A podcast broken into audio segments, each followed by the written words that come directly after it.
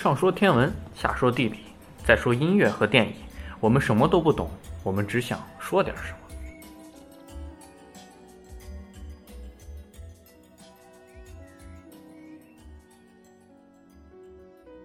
那我们来现在聊聊聊天文。我们这一期天文的主题其实跟天文可能没有太大的关系。我们这一期来聊聊炼金术。那让十四先给我们讲讲炼金术。嗯，就是前两期讲了一个中国占星术，还有讲个外国占占星术，然后就突然想把那种伪科学都都讲完。讲了是吧？对。既然伪科学，就先把科普的事情放下，从伪科学到底。嗯，然后。呃，炼金术说是伪科学，其实它更像就是，跟就就反正就是据说它是中世纪的一种哲学。对，我看什么，我还真的去看了看炼金术，说什么这跟人的也是要要什么，不光是炼金，也是体现了人的心灵啊，人的肉体啊，什么人的精神的变化，生和死，从坏练到好什么的。然后它它其实就是炼金术，感觉应该跟化学联系很大，但是它。就是也是刚说到哲学，然后它还跟人的心理学有关系，然后就也是当然跟天文也沾一些边儿，所以今天就是主要讲讲这个。然后炼金术吧，其实大家一刚刚开始听着名字都认为应该就是把一些贵贱的金属就炼成金子，但是并并不只是如此。刚也提到了一些什么人的肉体啊、心灵呀，然后还包括一些就是要想炼出来一种就是。叫做贤者之石，也叫哲人石的那种东西，就是可以直接把那个，就什么金属呀、石头呀变成了金子。然后，金石。对对对，然后中世纪的人脑洞都忒大了，他们我就想到了中世纪的一些，哎呀，反正当时，当时中世纪的画都可可可奇葩了，每幅画上都是表情包，我就想的都是，哎，天天想这个，怪不得呢。其实其实就是刚开始学化学的时候，不是不是说那个什么。化学方程式元素要守恒，当时就觉得这炼金术肯定不可能嘛。然后，但是又后来看到了一些那个那个那个什么方程式原 衰变，它就其实是可以的。就就就就是当时看那个天文方面的，就比如说一颗行星刚开始只有氢，后来又又又又产生了氦，然后后来又产生其他的元素，然后觉得这炼金术还是，就当时觉得还是蛮有点道理的。但其实是伪科学。做不出来。我记得我之前还真的看过，据说好像就是最接近能炼出金子的金属是白金，对，比金子还贵。因为可能跟那个活泼性也是有关系的。啊，是不主要这因为毕竟它物理变化，嗯，它这个需要的条件比较苛刻。然后现在。那个炼金术它是有很多法则的，比如说什么一与统一法则、二元两极法则。这个二元两极就是它两个极嘛，什么上和下、阴和阳，还有还有一种比较奇怪的硫和汞这种相对的这种法则。然后三大要素法则就刚说的有，除了硫、汞，还有一种盐。然后这个跟咱们平时理解的硫、汞还有盐都不太一样。它它是说，就是每一种物质它都包含种包含有这三种元素，但又不是那种咱们化学那种元素。然后这中三种元素又对应着人的身、还有心、还有灵，这些都是炼金术里面的东西。然后那是等于随着你要是真的按照这个元素练了，元素练好了，自己也就变好了，是吗？嗯，应该是有点关系，是吗？嗯。然后跟天文比较沾边儿的就是七阶途径法则和黄道十二星座法则。说，呃，黄道十二星座法则比较简单，像先讲讲这个。它就是说，十二个星座对应着十二个那个炼金术里面的过程。这些过程有煅烧、液化、分离、组合、腐化、凝结、添加、升华、发酵、提升、增值和投射。然后，呃，其实就是。哪个星座对应哪个过程，我这还没查到。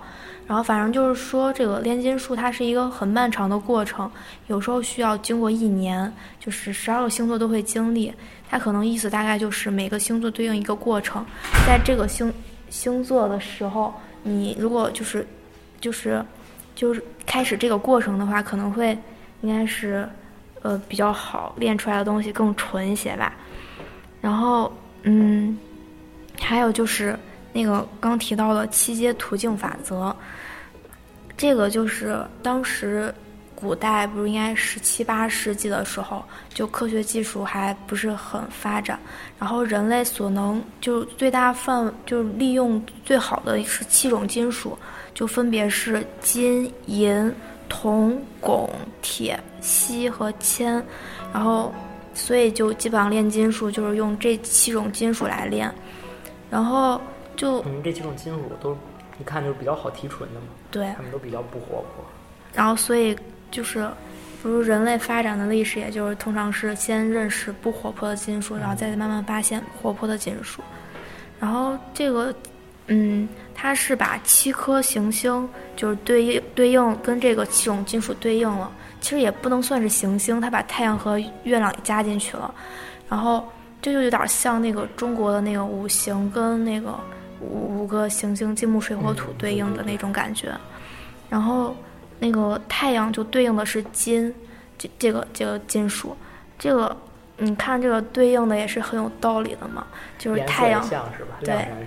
然后，然后他那个也也是说金是很不活泼嘛，然后，然后当时也是没有发现能溶解金的一些液体，嗯所以就觉得金是一种比较代表永恒的一种金属。嗯然后太阳也也是嘛，它是恒星，然后就就就就代表着一些完美无缺，什么就是永恒不变的一种感觉。然后而且颜色也很像，所以就这么对应起来了。然后太阳对应的时间是星期日，然后这个时间对应的因为是日，所以是星期日嘛。这应该不是不知道，反正这个炼金术里面对应的时间，它应该也是就刚跟那个十二星座对应的过程，它应该相似，就是说哪一个时间去练哪就嗯，做哪一步骤比较好。讲究还挺多的。对特别不管讲究怎么做，应该都它哪做天做应该不出来是一样的，对吧？因为这些、嗯这些自然法则是一定的。然后银这种金属对应的就是月亮，长得也像是吧？对，然后颜色也很像，呃，然后其实他还说是因为有一种就是月亮它是人就是从地球上观测出来最亮的一个星体嘛，嗯。然后然后光芒很就是很强，然后银又是那种就光泽。也很嗯值钱是吧？光泽很很强的，所以就把这两个对应起来了。然后铜对应的是金，这个这个对于金金星长得像吗？这长得这这不是长得像对铜的话纯铜，那当时是不是提纯不了纯铜？它它不是这个就不是因为颜色对应的了，这个是跟神话有关了。它金星金星它不是对应的是爱神维纳斯吗？啊然后它就据说它是就是从大海的泡沫里诞生出来的，然后吹了一阵西风，把它刮到了希腊的一个叫塞浦路斯岛上。嗯然后对，还没听出关系。古希腊这个岛盛产铜，哦，所以有这一定的对应关系这个。包袱抖有点有点有点让人不能理解。然后还有一个对应关系就是铜，它不是生锈会就变成绿色的了吗？铜绿，然后就是那个爱神嘛，就是就感觉是会繁就繁殖生出来很多啊，后代，然后所以它就对应的是希望呀，就感觉也哦绿色。绿色，这也就对应起来了，感觉不是很好？那这个这就有点牵强。，然后还有一个就是，就是说那个金星它有个符号，就是是一个上面一个圈，底下一个十字，然后这个哦，那不对意思也就是因为就是那个爱神嘛，她一个女性，然后她就是这个符号也比较像镜子，所以哦就用这个对古代就是经常用铜做来做星子我，特别好奇火星对应的什么元素？火星我我也对应的是铁呀，哦，所以是战神吗。对啊，战神就经常用一些铁打的东西，所以就对应铁。我想咱们三个不约而同要 引出来一个问题了，我操，这就是为什么女人来自金星，男人来自火星，是这么说的吗？反了。男人来自火星啊，等会儿啊，这是啥东西写的吗？那你我都没看一个战金，一个代表战神，一个代表火星的。火星的符号就是那个男希腊男对对对的符号嘛，因为是战神。对啊，嗯，嗯，应该就是这样。对，是应该是这样的，但是他那个书，嗯反正我没看过。我的天，然后那个水星它是跟汞是联系的，因为是液体，对，因为液体，然后灵活性比较大。然后水星它那个神是带是那个什么信使之神，啊然后也是比较灵活对，水星那叫什么莫丘里 Mercury，啊，记不住名字。但是哎，对，水银不就是那么啊，啊对对对对对对对，水银的英文哦单词真的啊跟水星是一样的，怪不得。莫丘里。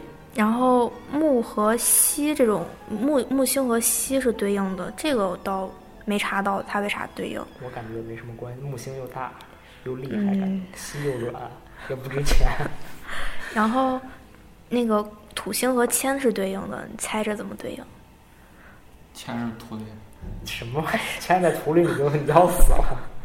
他他是说，因为土星离得比较远，所以它运动的比较缓慢缓慢，然后这种慢吞吞的感觉就跟铅那种就是呆呆的的感觉差不多，而且铅是黑色的，嗯，然后跟那种土的那颜色也差不多吧，有点像啊。好的。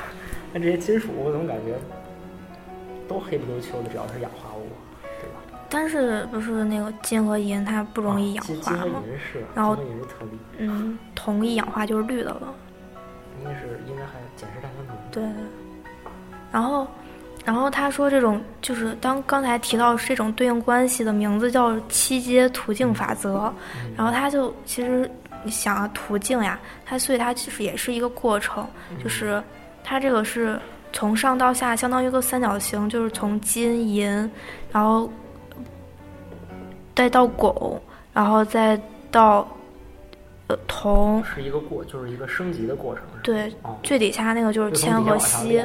就是从最不贵重的到贵比较贵重的一个过程。所以炼金术他们还是想赚钱嘛。